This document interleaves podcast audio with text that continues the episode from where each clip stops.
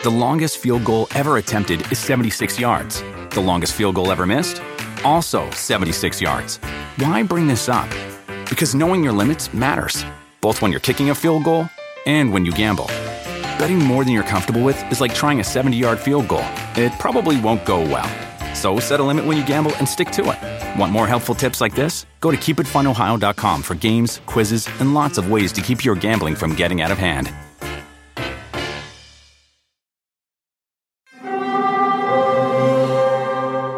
Hear that? It's the call of the Crave. And when the Crave calls, you know what to do. Try the $5 Bacon Bundle. Because the only thing better than a White Castle slider is a White Castle slider topped with crispy hickory smoked bacon. So pick any two of either the Bacon Cheese Slider, 1921 Bacon Cheese Slider, or Chicken Bacon Ranch Slider. And also get a small fry for just $5 with the $5 Bacon Bundle. White Castle. Follow your crave. This episode is brought to you by Progressive. Most of you aren't just listening right now, you're multitasking. But what if you could also be saving money by switching to Progressive? Drivers who save by switching save nearly $750 on average, and auto customers qualify for an average of seven discounts. So multitask right now. Get your quote now at progressive.com. Progressive Casualty Insurance Company and affiliates national average 12 month savings of $744 by new customers surveyed who saved with Progressive between June 2022 and May 2023. Potential savings will vary, discounts not available in all states and situations. You need your best players to be the best people on your team. He's definitely one of them. Love spending time with him. Love just watching him. I mean, there's at least one time of practice he does something. He kind of looking back at Todd and Hack and Rob. I was looking back going, wow. Uh, at some point, you know, possibly uh, the best corner and the best receiver in the NFL uh, is a legit possibility. I think for those two guys. Maybe not this upcoming year. I still think Davante is in a league of his own, but uh, but those two kids are so talented. But I want to see just more communication between with the whole team. That's how we take the next step is to to talk about the things that give us the most issues, uh, to talk about release issues, and also what, what's hard on Garrett.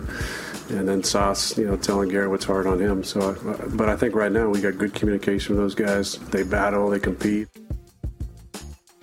Aaron Rodgers choosing words carefully, doesn't want to excessively praise new receiver Garrett Wilson so that people would think he no longer regards Davante Adams as such a great receiver. So he threw that in there. But oh. Garrett Wilson, Sauce Gardner, both rookies of the year last year, offensive and defensive, and Rodgers sees the possibility they could be the best two at their position in the NFL. Yeah, they're they're pretty special. We know that. And they, listen, I think he's right. See that that's where Rodgers is cool though too you know, even though Davante Adams, you know, took some shots about going from Hall of Famer to Hall of Famer and all that kind of crap, all whatever, right? He's he's still aware of how great Davante is. He gives him his credit. He knows Garrett Wilson's not there yet, so he doesn't want to give him that praise. But man, Wilson's one of those guys, route runner, explosive. We know what Sauce Gardner is. He shut down Island Corner. I mean, the Jets got a ton of talent, like we talked about.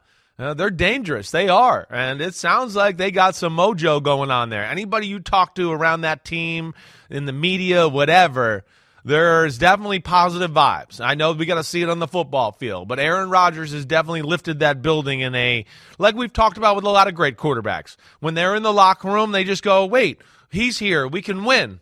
And he's, I think, had that effect on the Jets uh, already.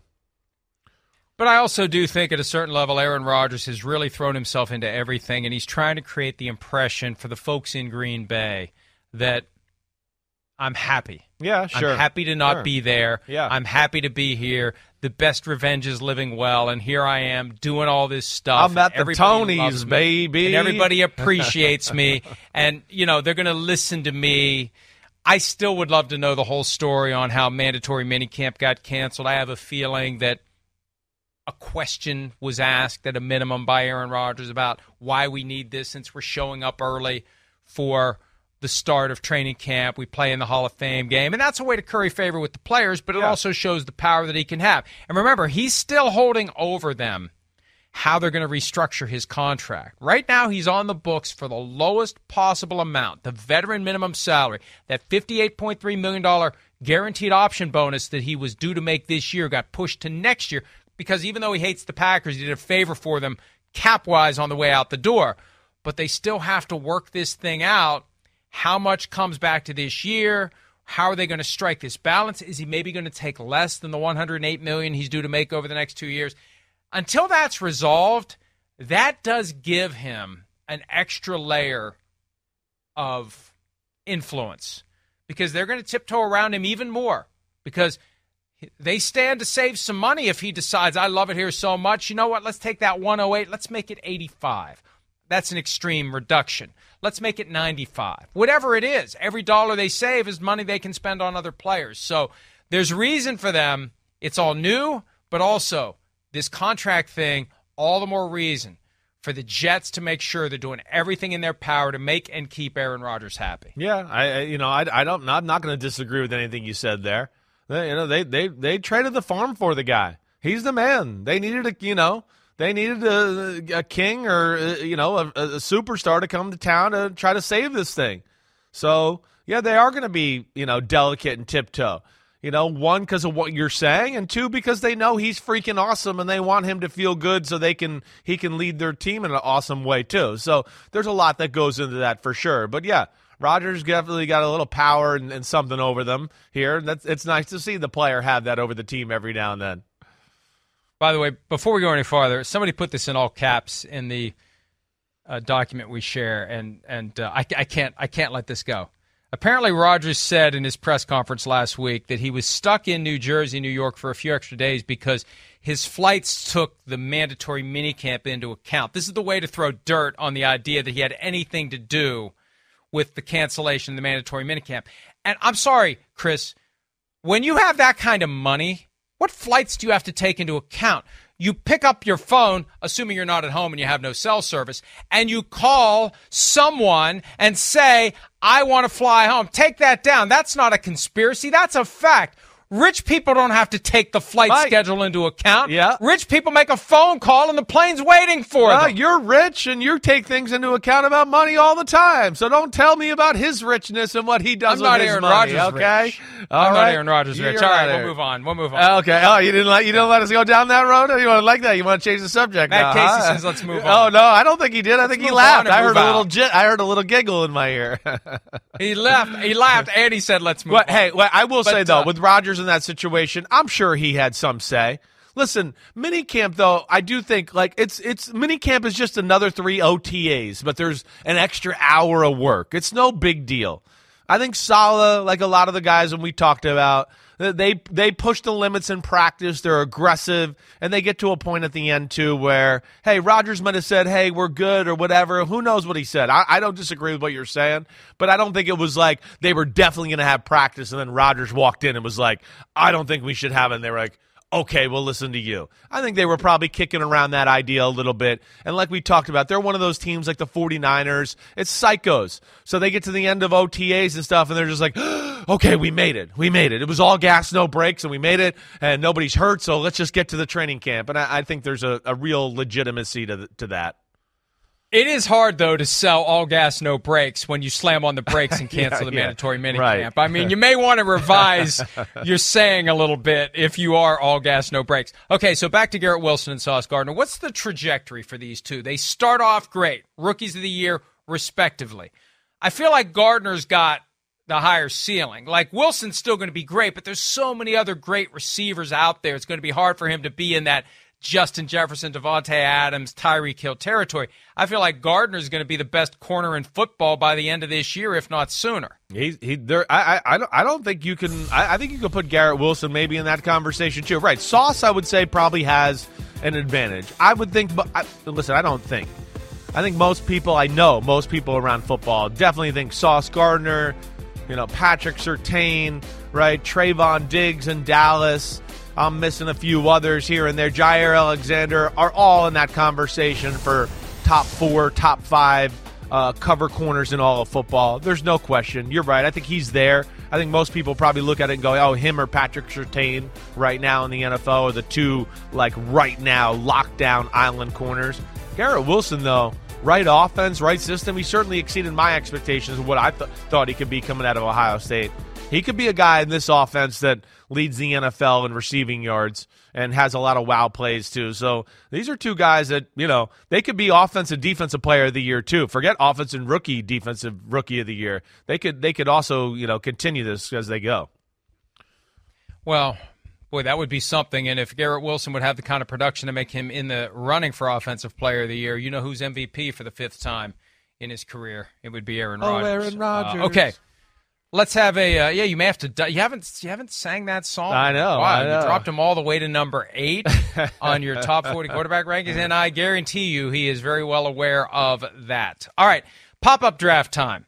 The best receiver, corner, teammates now must see TV at practice when number one corner is covering number one receiver. Who do you got? All right, I, th- I think man, I go to Miami right away, and it's a little bit like who do you want to pick here? Okay, I'm going to go with Tyreek Hill versus Xavier Howard. Uh, you know, I know Jalen Ramsey's there and he's really good. I don't think Jalen Ramsey's as good a cover corner as Xavier Howard. There's no disrespect there. All right.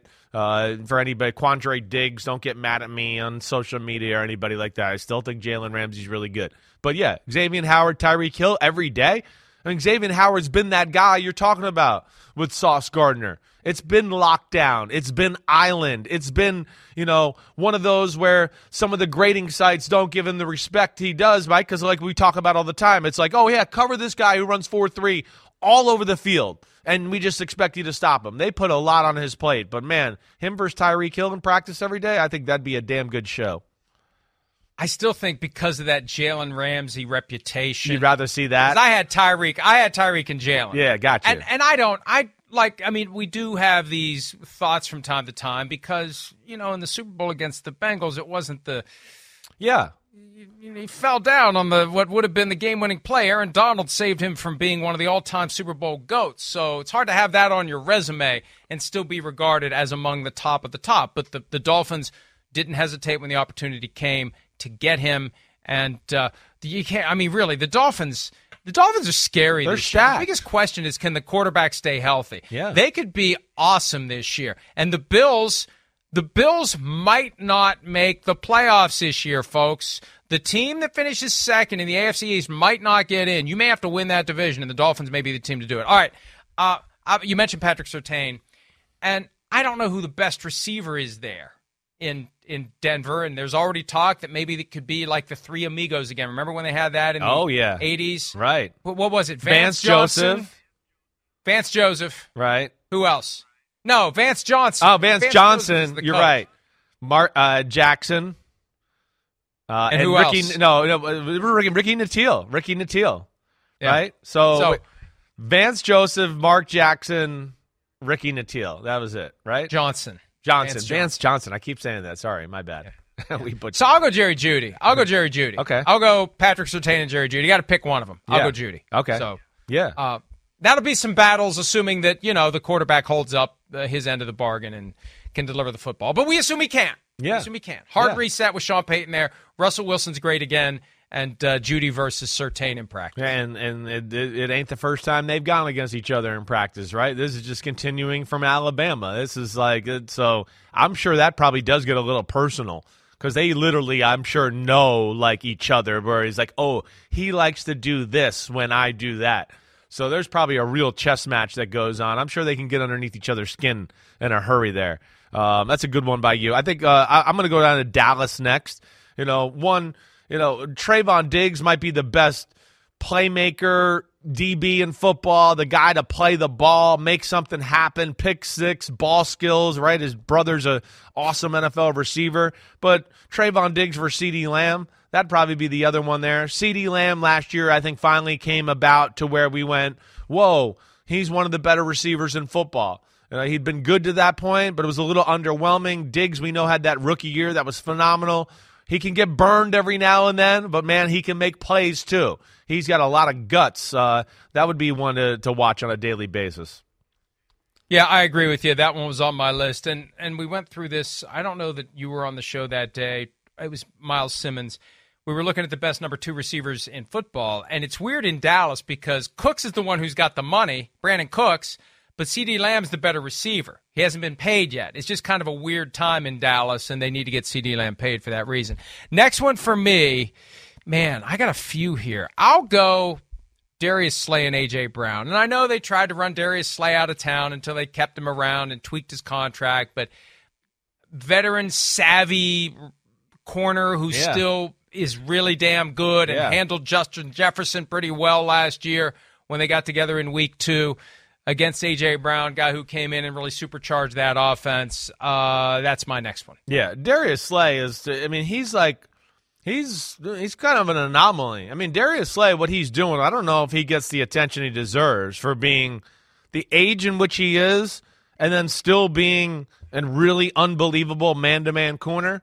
I mean, usually when guys get towards that age, they can't match up with the number one receivers in football anymore. They can still maybe good players, but you know, you gotta. Oh, it's man to man. We don't want him against the best guy, or they play more zones and mans or whatever. But Darius Slay has continued to keep his explosiveness at an elite level, and he's he's pretty damn good still. He really is. That's a good one by you. And then AJ Brown, to me, I don't know, Mike. I'm I, AJ Brown to me last year. He he injected himself in the Justin Jefferson, Ja'Marr Chase, Tyreek Hill conversation to where he's in that class. Uh, so it's a good pick by you. All right, I'm gonna do a new one here. I'm gonna give one that like you know, I, we we haven't even seen one of these guys in live action yet, but I'm going out to Seattle, right? With the with with the with King Kong of receivers, DK Metcalf, muscles growing out of his ears, like just this huge gigantic presence, right? And then you got Devon Witherspoon, like this Tasmanian devil psycho corner who's a little undersized, but the most explosive, I don't care about my body I've ever seen in my life. That that to me would be and they both got mouthpieces and some energy and look like they'd fight anybody on the planet. So Devon Witherspoon versus DK Metcalf would love to see that in a Pete Carroll Seattle Seahawks practice.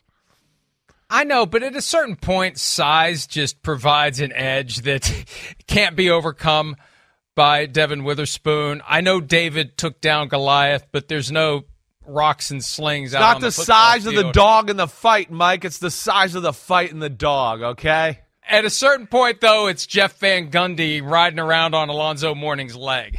Really? How dare I mean, you, Devon Witherspoon? That's him saying that. All right, that's that guy. When you see him, we're gonna get him. But we haven't seen it yet, though, so we'll see. Prove us wrong. Uh, and they love him. They love him. Uh, they would have taken Anthony Richardson if he was there at five, but they love Devon Witherspoon.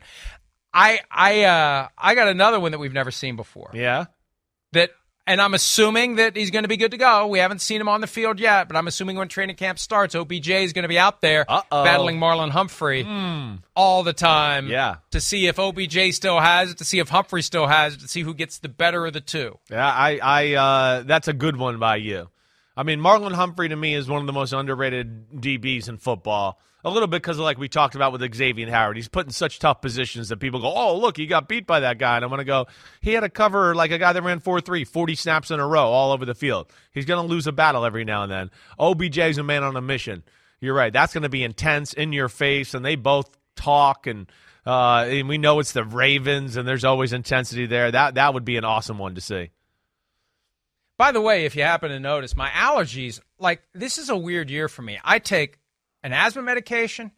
I take Claritin every day, and the pollen is winning. Wow! And I don't know what to do about well, maybe it. Maybe it's and not it the pollen. Happens.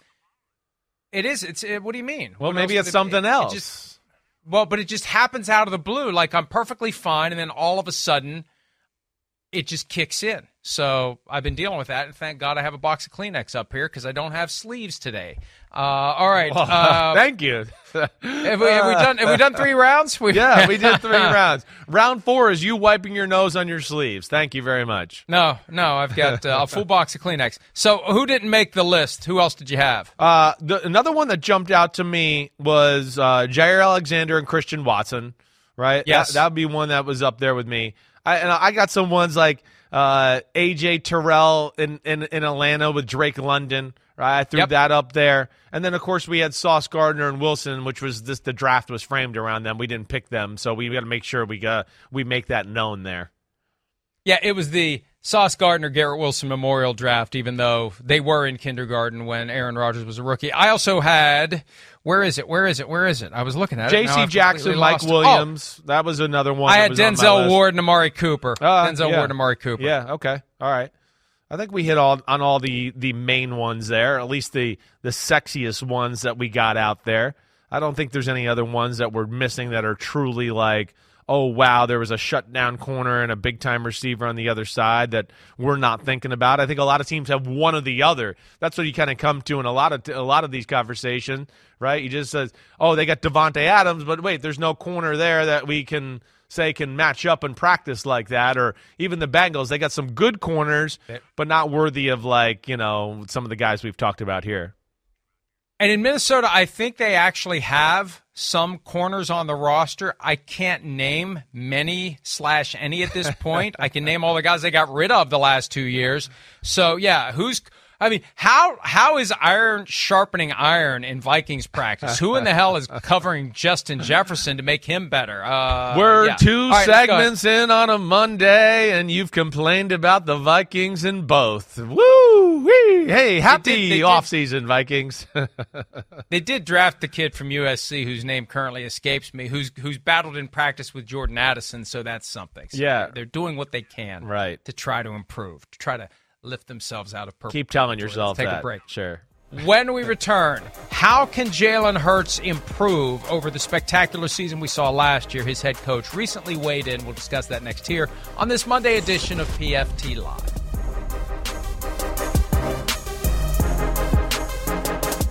The longest field goal ever attempted is 76 yards. The longest field goal ever missed? Also 76 yards. Why bring this up? Because knowing your limits matters, both when you're kicking a field goal and when you gamble. Betting more than you're comfortable with is like trying a 70 yard field goal. It probably won't go well. So set a limit when you gamble and stick to it. Want more helpful tips like this? Go to keepitfunohio.com for games, quizzes, and lots of ways to keep your gambling from getting out of hand. Start clean with Clorox because Clorox delivers a powerful clean every time. Because messes happen. Because I got the charcoal mask. Great, because why would I put that on my face when I could drop it in my sink? This is what I get for multitasking. Ugh, why is charcoal so sticky? Hello? Hey, Janice. I am so sorry. I thought I was on mute. no, we don't need to reschedule. I'll just stay off camera. Ooh, yeah, that happens. So start clean with Clorox. Use Clorox products as directed.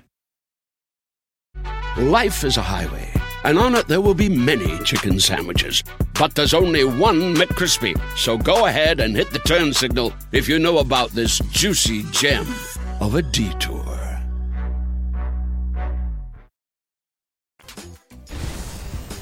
So this time last year, you had noted a jump in Jalen's accuracy and decision making. I'm curious, you know, now at this point, is there something that he had worked on in the offseason that you're starting to? You know, I, again, Jalen may be the most coachable person I've ever been around in my life. Um, and that, and that, I mean, he's just always looking to get better. Now, that's our job as coaches to make sure we're feeding him good information. He's so coachable. Like he just keeps getting, and he just keeps getting better, and he keeps getting better, and he keeps getting better. And so I do. I see another another jump in, in everything um, that he's done um, with the accuracy, with the with the decision making. Um, I mean, we're in, we're doing seven on seven on seven, so there is no rush. So you know, there's no no pass rush except for the guys that are walking at the, at him with the bags. But um, you know, Peter, our equipment manager, is not going to make a sack on him in that particular case. But you know, he, you know, but I do see you know his development continuing, and that's why we talk about with Jalen all the time. There's, there's, I don't know what his ceiling is because he just keeps getting better, and he's it, and he's going to continue to do that. And so I've seen that same jump, just uh, you know, the decision, you know, the the speed in which he makes his decision, his accuracy of his throws. I've really been, he's really had a good spring. Imagine Jalen Hurts even better than he was last year. That is the path he's on. He lands at number seven on the Chris Sims top 40 quarterback countdown for 2023, up 18 spots, 25 last year. I think he impressed and surprised a lot of people. And that coachability, you get better and better. Your ceiling keeps getting higher and higher because you're learning, you're improving, and you're constantly trying to find other ways you can improve. Yeah. So it's amazing to think he can get even better, Chris. But I think he can, and I think he will. Yeah, he's on he's on a, a trajectory of, of of superstardom as we look at it right now. Right. I mean, I think when you talk about him right off the bat, the first thing that comes to my mind when I studied him and you know I break him down to make the list, and then I get time to okay, now it's time to talk about these four or five guys. I break them down even more to write in depth notes. I think the thing I talk about right away is he, he's the ultimate gamer. That that's for sure. You talk about just rising to occasion, loving the big moments, you know, just finding a way to win the football game. And I might not be pretty or what we've seen before, whatever it takes. There's that. And then I think you could certainly argue that maybe he's the best leader in the NFL. I think that's real when you talk about that. And then when you get on the field, here's the thing that I love about him, and I, I echo a lot of what Nick Sirianni said. Really, when you break it down and you watch, man, it's one good decision and one right play after another when it comes to Jalen Hurts. The right read, you know, the right, oh, RPO read. Okay, don't give it to the guy. I'm going to throw it here. The read option, wait, I'm going to keep it and run around the edge, right? The right decision in throwing the football. And then also within that, staying aggressive doing it. That's where, you know, there's still some work to be done in the throwing department. He's not Mahomes or Burrow yet, but when you talk about the deep ball, he's one of the best deep ball throwers in the NFL. That's for sure. You know, he's got great accuracy. He understands how to throw it high and far and let guys go up and get it and go run underneath it like you see here, just dropping it in a bucket perfectly to AJ Brown. And then too, Mike, he's got the also a great feel of just going like this. This wasn't a great decision, but when I say he's a gamer, he just like, wait, you know what? I know there's two guys there, but I know my guy, and I'm going to put it in the spot, and my guy's a freak. I think he can just get it done. And then his ability to extend plays, we know that's special as well, whether he tucks it and runs it or does what he does there and sets up and makes a throw. You know, those are things that he really improved greatly on. And even his short game accuracy got better. Like I said, it's not perfect yet, but we're seeing a guy that's, you know, continuing to go upward through great work, attention to detail. And I give, I know I looked at as the Jalen Hurts guy that questions him all the time, but I give him tremendous respect for what he's doing and how he's playing on the field. The skill set that defines the modern quarterback, the ability to move, the ability to throw. The pocket passer, I'm not saying is dead, but it's dying because if you can't improvise, if you can't take that play that's called if nothing's there and get out of the pocket Yeah. and either run laterally or vertically or a little of both. Right. You're not going to be as effective as the other great quarterbacks are. That's become an indispensable tool. And Yeah. we're seeing what started as the running, the passing Is is, getting catching there. up. And That's ultimately right. you want the best balance. What what he has managed to do is exactly what Justin Fields needs to do. Exactly. To blend the mobility with with improved passing right, ability. Right. Agreed. And it, it's uh, it's a great template for Justin Fields. And I think Hurts has done a great job of just staying on top of his mechanics. You know, and like I said, again, you know, I know some people look at my seven and go, "Whoa, that's low." Well, in my book, there's still things to be done here, right? You know that that's where uh, there is the, the the throwing is still not to where you'd want it to be as compared to the other quarterbacks in the top 10. It's not. It's not on that level. You know, the next level for him is to get to the Super Bowl or do that and, you know, not be not let a team like the Chiefs or a team they're playing in the Super Bowl or a big game like that play them the way that he got played in that football game, right? You know, that's the next the next uh, step in development. And what I mean by that, Mike, because you heard me say it at the time, he's awesome. He does a lot of great things, right? But that was a game there where I know he threw for 350 in the Super Bowl and was awesome and all that. But they played to stop the run. They sold out to stop the run. And the point I try to make to some people is when people go, well, wait, what do you mean? That I want to go, you couldn't have played that defense versus some of the other quarterbacks in the top 10. You couldn't have done it. If you played some of those defenses against, you know, a, a Burrow or even an Aaron Rodgers or whatever, they would have been like, "What? You're going to play this and blitz me on second and eight with an all run stop defense here?" And that's where the next phase of Jalen Hurts' development comes this year. The complication comes from the departure of offensive coordinator Shane Steichen Yeah. to the Colts, where he's now the head coach. Brian Johnson, who was actually coached in high school by Jalen Hurts' father, amazing. is now the OC.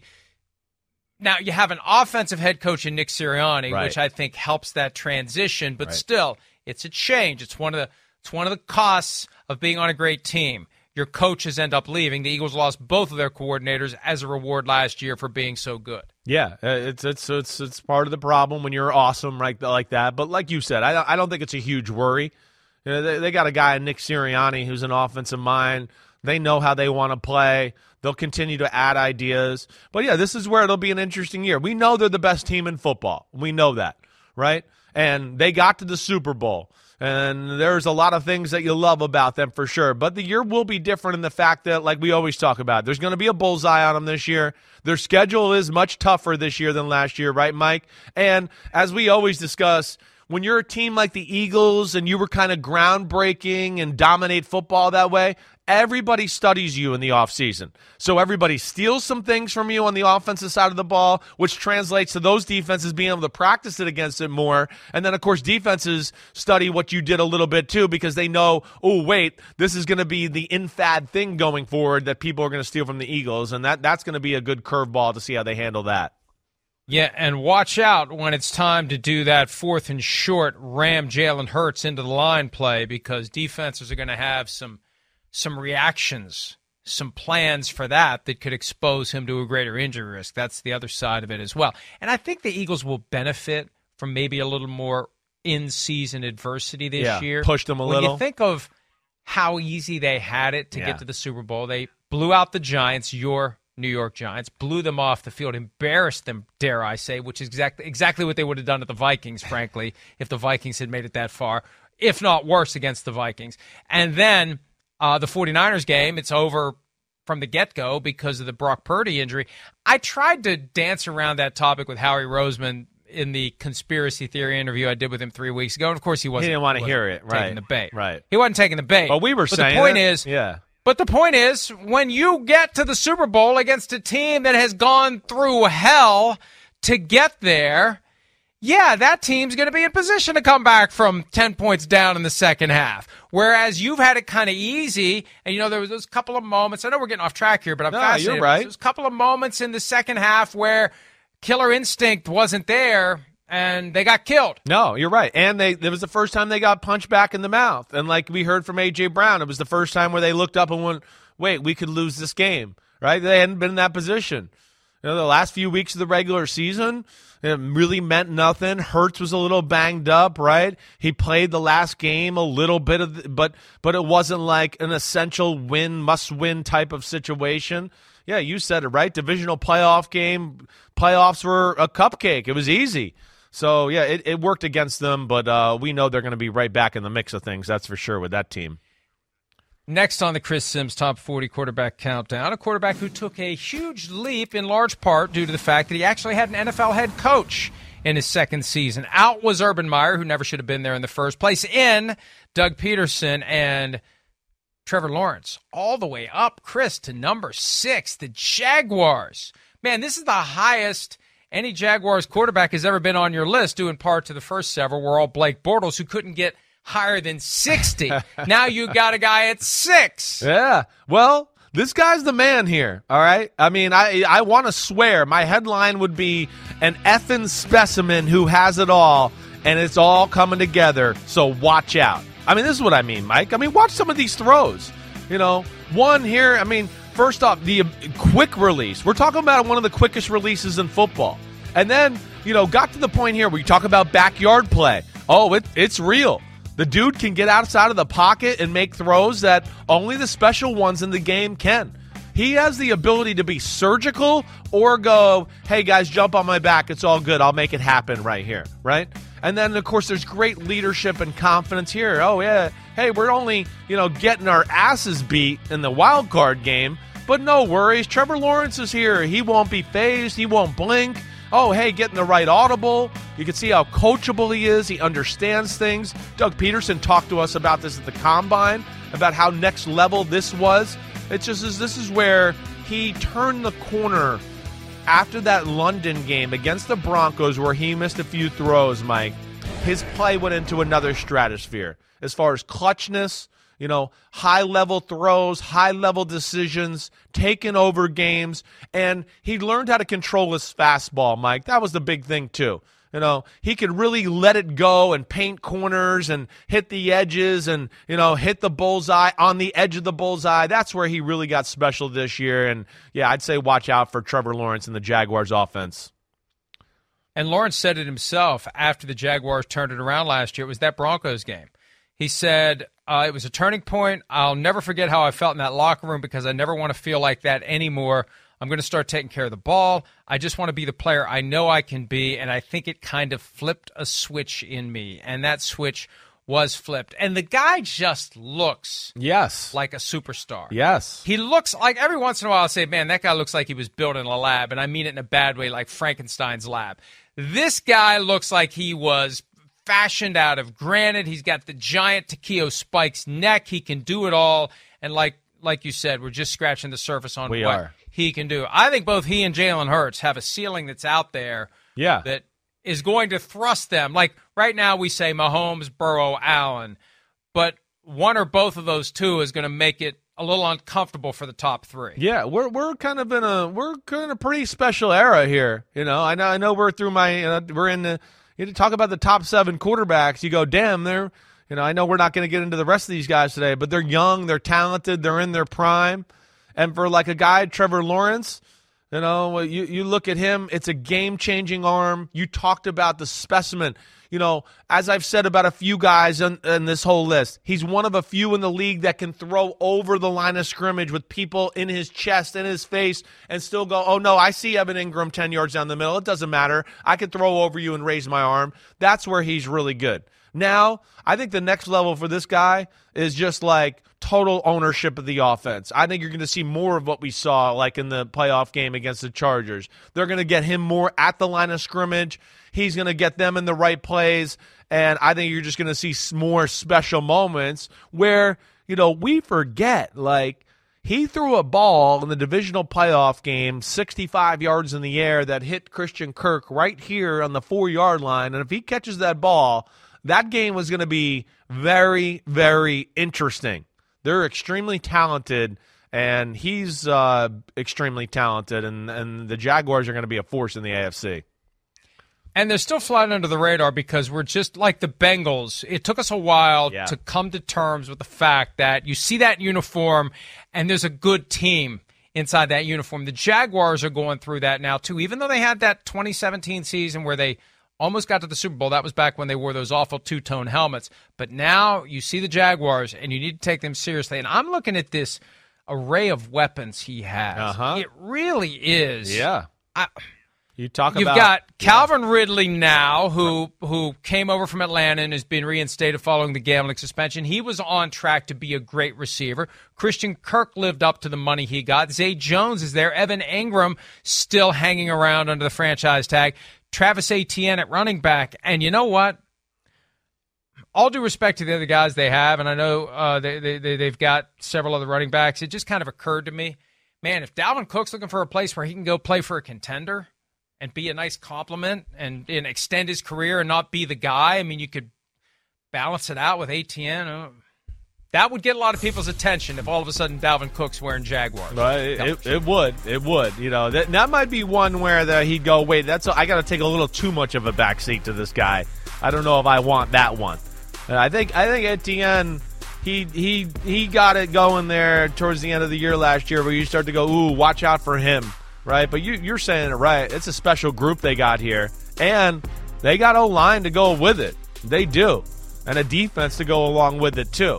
You know, the one thing with with Trevor Lawrence, I just I just go, it, it's whatever he wants. Trevor Lawrence has the type of talent to be the number one quarterback on my list at one day. At one day, you know, it's little things about his game that got to improve. It's like, oh wait, I know it's this coverage, right? Don't let, don't sit on this read so long, right? Just get off of it. You know, kind of look over there to move the defense, and boom, go there. You know that's the right thing to do. It's little things. It's it's very coachable things for him to take that next step, and that's where I'm excited for Trevor Lawrence.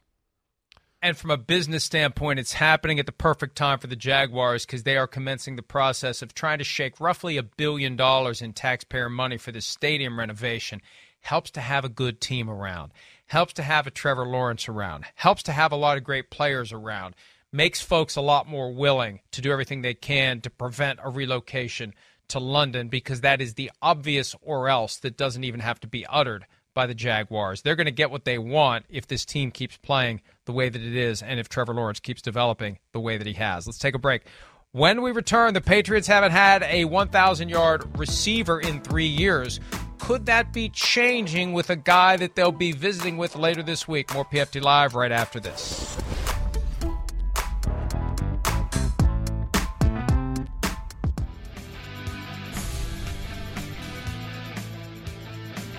There's DeAndre Hopkins in Nashville, Tennessee, visiting with oh, the Titans. Look at that! They got him in the the all sorts of stuff. Yeah, they got him in the nice like van with a TV screen. Ham He's getting recruited here, man. College recruit. Wow. That's how it goes. That's how it goes. But you know, Mike Vrabel said it last week. I don't do the recruiting anymore. That ended when I left Ohio State. Champagne flutes in there as yeah, well. and so- I didn't even realize that's Hopkins on the picture in his in the Titans uniform. I didn't even realize that was him. That's well done by the Hey. Titans. ply ply him with drinks and then get him to sign. That's the way it works, just like at the casino, right? Yeah, Right? seriously. That's how it Uh. goes. Free drinks, free drinks. Now just sign right here. Okay, so uh, it's the Titans now. He's still in Tennessee, and then the Patriots next, assuming he gets out of Tennessee. That's one of the keys to free agency. If you want a guy, don't let him leave.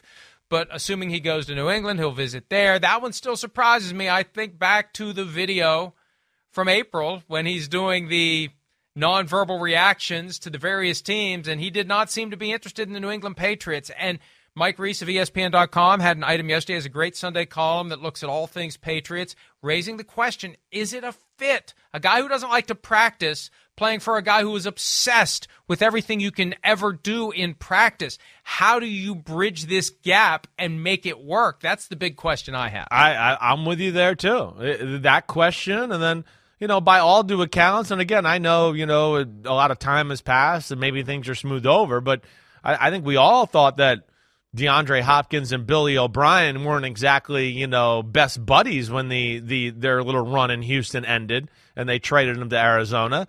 At least that seemed to be the thought around NFL circles. So that's it's it's a double there. But but at the same time, you know, what what does it make you do? It makes me think that they're a little worried about having dependable guys at the receiver position. You know, and you break them down, you go, yeah, it's they're they're pretty deep, but there's a lot of like other than Juju Smith Schuster. Okay, they got DeVante Parker, who's a good player, but we know he's had an incredible injury history throughout his career. So do they trust that? Tyquan Thornton. Yeah, they got great hopes for him. He can fly. He's got three rockets up his ass, but he's frail as crap. He's frail, and he got hurt last year. So I think that's probably what they're is scaring them. Kendrick Bourne, that was a little down last year too, right? So that that's where I could see them going. Hey, you know, hey Billy, did you have a problem with DeAndre Hopkins? Oh, you did. All right. Well, we need him, so get it right. Uh, you don't have a problem with it anymore. All right. Suck it up, Billy O'Brien. And it, it kind of seems like that or feels like that to me, Mike, a little. Look at that. The top three receivers from yardage standpoint. You got some tight ends in there, Hunter Henry, the past couple of years, but the receivers have not been getting it done. The pass catchers haven't been getting it done post Tom Brady starting in 2020. So DeAndre Hopkins, a guy who could come in and make a difference. Here's one of the guys you mentioned, Kendrick Bourne, talking about the prospect of the Patriots adding DeAndre Hopkins. Yeah, yeah, I'm a fan of D Hop. Um, it'd be cool. I don't really know the gist of what's going on, but yeah, he's, he's a great player.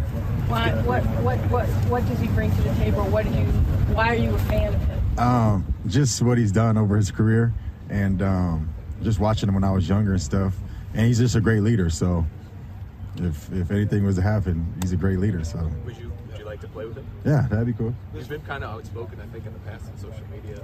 Yeah, yeah, uh, great player. So, anything that'll help us win, I'm, I'm with. So. oh, that's a guy that's trying Not to put on easy a to do. Yeah, it's not. Not not easy to do when you're trying to view everything as positive. You're trying to remember your intense media coaching from Bill Belichick and don't say anything that you shouldn't say. And when you're out in the rain and there's an electrical cord attached to the microphone, don't touch the mic I stand. mean, can they have Another an umbrella? thing that he- can they bring it inside? I mean, come on. I mean, what? Uh, come on. Oh. That's so New England right there. Oh, it's raining. It's all right. Great. We don't want the media, and we want it to rain on you, media, and player that's talking to the media. Oh, that really is. But yeah, you're. You know, you're here's right. the reality. Yeah. If they add DeAndre Hopkins, yeah, somebody's getting a short straw. It's just Right. the way it works. Right. Just the way it works. If we put a new piece in this receiver room, somebody's out. And it's either going to be somebody I'm friends with or it's going to be me. Yeah, it's a it's a tough spot, and and Kendrick Bourne. I mean, he's probably looking at it like that could be it could be me. Uh, He could be one of those guys. Underwhelming year, right? He's looking to bounce back and and have a legitimate role in the offense. He knows DeAndre Hopkins comes. Well, there's one less option for a role in the offense. You know, Juju Smith-Schuster and DeAndre Hopkins are going to get the majority of the balls if they're on the roster. So then you go, where do I fit in? So we'll see. It's a big year for New England. It is. We know that they're good. They're in a tough division, as you've talked about a lot. We'll see how good they can be and what they can do for Mac Jones and help that offense out. I did see a report not that long ago suggesting that Bill O'Brien would be fine with Hopkins again, and presumably he would be, or they would Yeah, I would think so. visit. Right. But, but I go back to what you said. I mean, there was just this undercurrent of tension, not flat out hostility. I think there was hostility toward ownership back when DeAndre Hopkins was in Houston, and rightfully so in some circumstances. But but O'Brien, you know, the hard charging Northeast f bomb dropping coach. Hopkins a lot more chill, and and the kind of guy who won't really say anything until you cross the line, and then he's gone. Yeah. like that's it. I'm done. Like I'll take it, I'll take it, I'll take it, and then I'm done. And it just it seems like if there's a broken fence there to be mended, when you got other options, it just seems odd to me. And I keep going back to that that video that he did where they ask him about the Patriots and he looks off to the side. Unless that's his way of expressing interest, we both No. interpreted it Yeah. as this guy doesn't seem to be interested in playing for the Patriots. He wants to play for the Chiefs or the Bills. Yeah, well, But- yeah. Here he is when he asked about the Patriots. Watch this. Does this mean I want to go? Does this mean how, where's the car that'll take me to New England? I don't think so. Yeah, well, you know, he didn't know that, you know, a, a lot of the teams were going to, you know, not be as interested in him as, as maybe he expected. I think that's that's the big thing. That's it, right? I mean, he certainly wasn't. We've seen him name quarterbacks and do this video as far as talking teams. He didn't name Ryan Tannehill and the Titans as a team he wanted to go play for and visit too. But it seems like op- options are limited and scarce, and maybe he's not getting the money he thought he would get. So yeah, now comes the teams that are a little bit more desperate for your needs, and that might not necessarily be the best situation to win in statistics, but it might be the best money wise. You know, it's, it, I think it will work with New England. I do. Uh, I, they know how to use receivers. I think Mac Jones is a he's the kind of guy that yeah, not only is a good decision maker, but he's a good oh, this guy's covered. It doesn't matter. I can hit him anyway type of thrower, and I could see that where it, it could it could work as a nice marriage. Mike Reiss of ESPN.com floated yesterday $10 million base with two to three million in incentives. And it was couched as throwing a dart, but you know, we know how the sausage gets made. I don't think he pulled that. Yeah, I'm sure he's heard it air. from somebody, right? So so so if that's what the Patriots would offer, what would it take from the Bills or the Chiefs to get him to say I'll go there instead? I mean, surely he would go to one of those teams for less than what the Patriots would offer, I would think, but who knows? And he's got every right to earn top dollar if that's what he wants to do. We all think that every player wants to win a championship. Championships don't pay the bills. Cold hard cash pays the bills, and you only have what you emerge from your career with. But if it was, you know, Chris, if it's you and you're looking at 10 with another two or three in incentives, what would it take for the Bills in your mind? And what would your guess be? What would it be for you to get you to say, yeah, I'll just go to Buffalo instead? Yeah, Nine? Yeah, I, I, Eight? Yeah, I think so. Probably right around there. I think It's a lot to give up. I know. It's uh, well, uh, you know, there's. I think what comes into play here, and you know, I don't want to get too personal, but it's just how smart have you been with your money? He's a guy that made a lot of money in his career. How much has he got saved up? You know, is it a is it a huge difference maker there? You know, and then like you're talking about, you're you're also the the risk of wait, but it could potentially end up in something better here with the Bills. Even though I took two or three million less, I could end up with 1,100 yards and 11 touchdowns, and then somebody wants to pay me 15 or 18 million dollars the next year again. So that's where you know I would I would say that Mike eight or nine. If somebody was like, oh, the Patriots are offering me 10, 11, 10 and a half, 11 million dollars, and I went, ooh. Okay, all right, I like that. Oh wait, the Bills are offering me eight. Uh, I'd go, okay, I'm gonna take, I'm gonna roll the dice on that and go with a team that I think can maybe win the Super Bowl, but definitely is gonna feed me the ball a lot. One year deal and try to get that clause of no tag that that allows you to get to the open market when the money is there. He got delayed this time around. If he'd have been on the open market back in March, he'd have been in a better position to get something closer to what he would like to earn for 2023. Let's take a break. When we return, Von Miller, yet again holding a pass rush summit. He had some things to say about his health as the 2023 season approaches. We'll do that next here on PFT Live.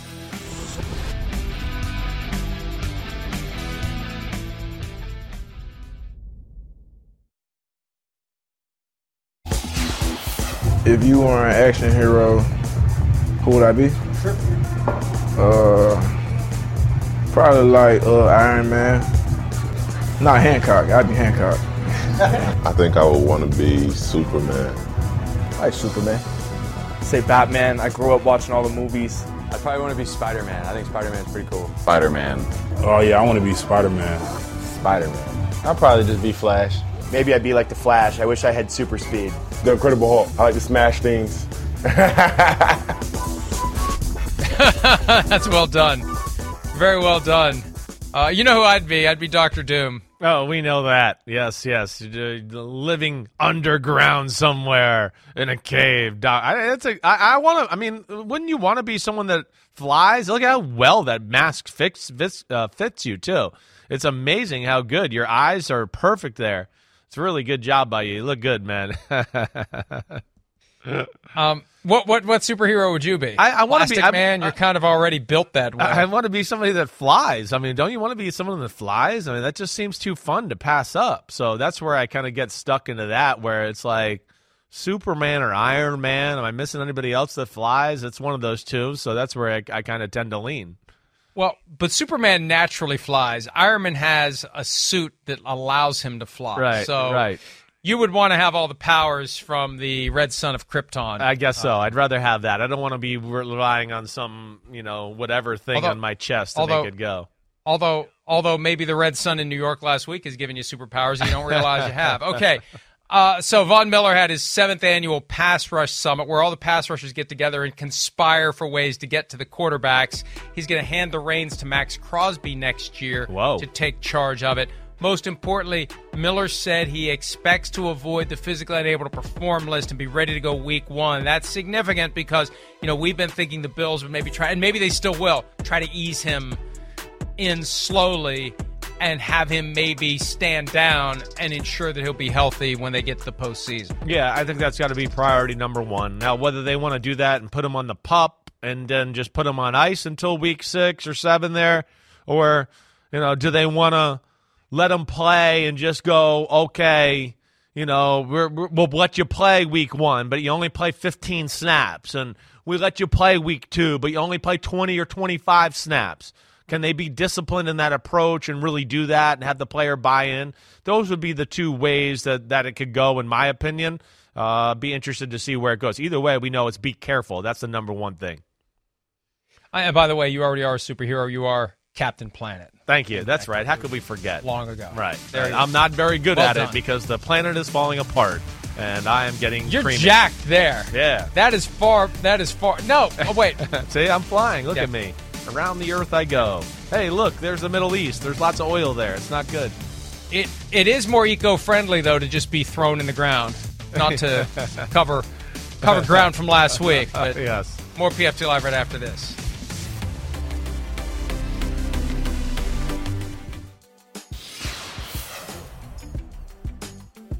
Eric Carmona, the Dolphins superfan and staunch defender of Tua Tagovailoa, founder of Tuanon, died recently at the age of 30 in an automobile accident. The GoFundMe page set up to support his wife Vanessa and their four children. Over $100,000, closing in on 110,000, 10,000 of which coming from Tua Tagovailoa. For full details on how you can support the Carmona family, check out profootballtalk.com where we have links to the GoFundMe page, and we'll be back with more PFT Live right after this.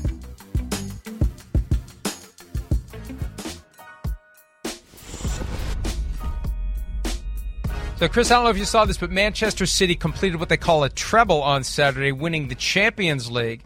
Manchester City also won the Premier League and the FA Cup, which is the England tournament where all the leagues are together Right. for kind of like an elimination thing. Yeah. So, congratulations to Manchester City on winning the treble. It's pretty amazing. Uh, the the tri- it was a new one for me too. The treble. I, I hadn't heard that phrase. I mean, anything with three, I always just go the trifecta, right? So you know, good good on uh, England to teach me the English language once again. Thank you for that.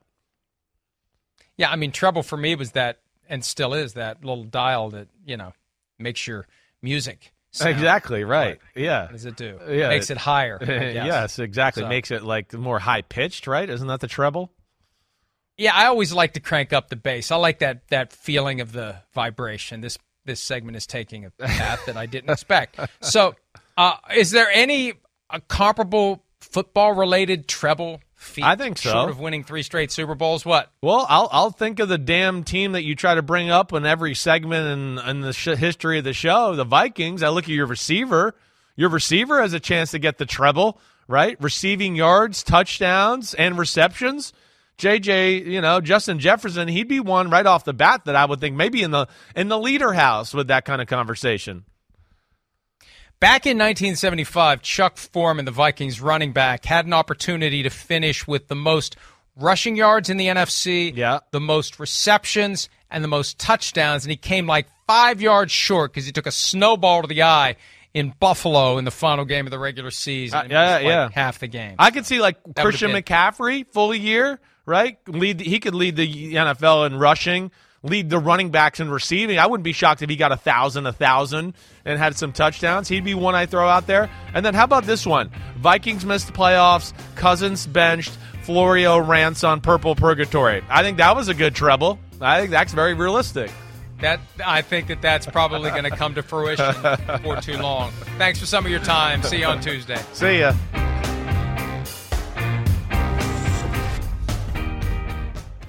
The longest field goal ever attempted is 76 yards. The longest field goal ever missed? Also 76 yards. Why bring this up? Because knowing your limits matters, both when you're kicking a field goal and when you gamble. Betting more than you're comfortable with is like trying a 70 yard field goal. It probably won't go well. So set a limit when you gamble and stick to it. Want more helpful tips like this? Go to keepitfunohio.com for games, quizzes, and lots of ways to keep your gambling from getting out of hand. Life is a highway, and on it there will be many chicken sandwiches. But there's only one McCrispy. So go ahead and hit the turn signal if you know about this juicy gem of a detour.